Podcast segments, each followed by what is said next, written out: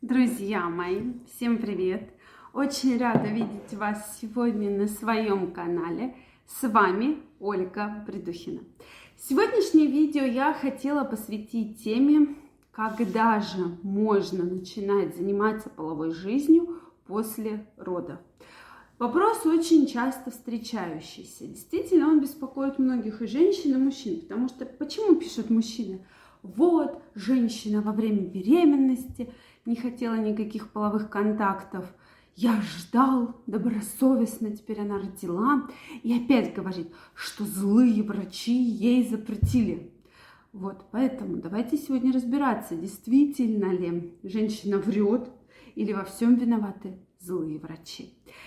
Поэтому обязательно смотрите это видео. Я вам сегодня расскажу все аспекты, можно или нельзя, когда можно и как все это правильно организовать. Если вы еще не подписаны на мой канал, я вас приглашаю подписываться. Делитесь вашим мнением в комментариях и задавайте интересующие вас вопросы. Ну что, друзья мои, я вам предлагаю начать с того, что роды, безусловно, это очень такой серьезный физиологический процесс для женщины. Для кого-то роды проходят более легко, у кого-то роды более тяжелые. То есть э, с какими-то серьезными осложнениями, швами с наложением швов.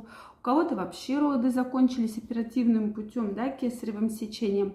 И, безусловно, стоит помнить про то, что родовые пути расширены. Э, про, через них прошел ребенок. Сразу говорю, что ребенок достаточно крупный, да, даже если 3 килограмма, представьте, через все родовые пути прошли. Поэтому все равно случилась травматизация. То есть случилась травматизация мягких тканей в любом случае. И плюс ко всему полость матки должна восстановиться, да, эндометрий должен, полость должна очиститься, соответственно, все остатки, сгустки должны выйти. Поэтому после родов абсолютно нормально такие послеродовые кровянистые выделения, так называемые лохии. Да? То есть э, в течение После самих родов, даже если было кесарево сечение, абсолютно нормально, что полость матки очищается. То есть такие достаточно обильные кровянистые выделения. И дальше, дальше, дальше они постепенно уменьшаются, уменьшаются, уменьшаются и сходят на нет. Да, это примерно длится у кого-то 10 дней, у кого-то чуть-чуть побольше, но тем не менее там первые 5 дней точно, потом у всех абсолютно по-разному. Здесь самое главное следить за тем, чтобы кровянистые выделения не увеличивались, то есть они должны каждый день быть все меньше, меньше, меньше. Если вы видите на 8-9 день, что выделения стали достаточно обильные, что появились какие-то сгустки, появилась какая-то неоднородность, появился какой-то запах неприятный, то поднялась температура, то это причина обращаться к врачу. Причем температура, запах, обильные выделения на любой день после родов обязательно бежим, обращаемся к врачу, да, то есть в гинекологический стационар. Это значит, что присоединилась какая-то инфекция и идет серьезный воспалительный процесс. Чем быстрее вы его предотвратите, тем, соответственно, вы быстрее спасете свое здоровье. Следующий момент – и вот здесь, вот представьте, женщин болезненное ощущение, то есть реально больно, даже если нет никаких швов. Кровянистые выделения. Вот хочется ли ей в этот момент вступать в интимную близость?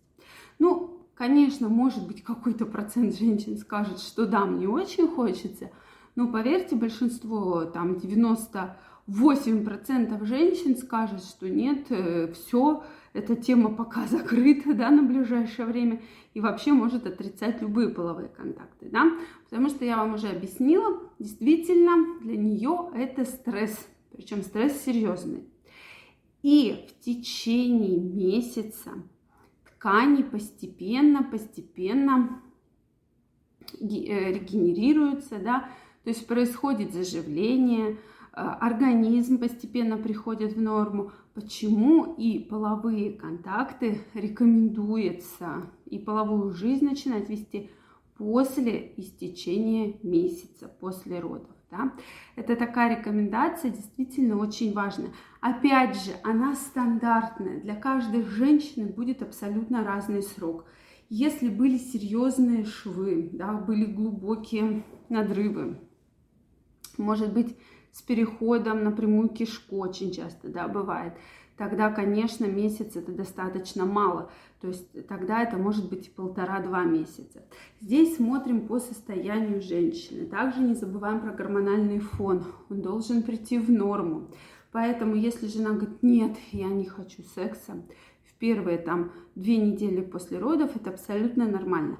Потому что ее организм сейчас, вообще ее, ее иммунитет, ее здоровье направлено на то, чтобы поддерживать жизнь и здоровье малыша.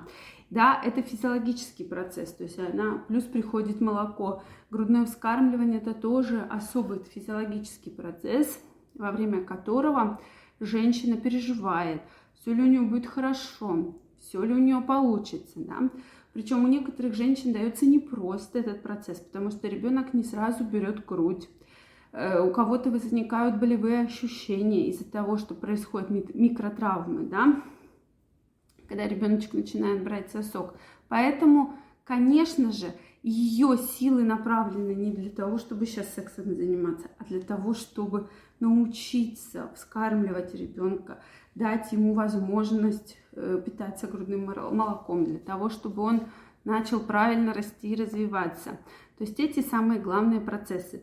Следующий момент. Если уж вы решили вступить в половой контакт, то обязательно пользуйтесь презервативом. Это крайне важно, потому что, как я уже сказала, родовые пути очень сильно травмированы, и любая инфекция может быть достаточно серьезной.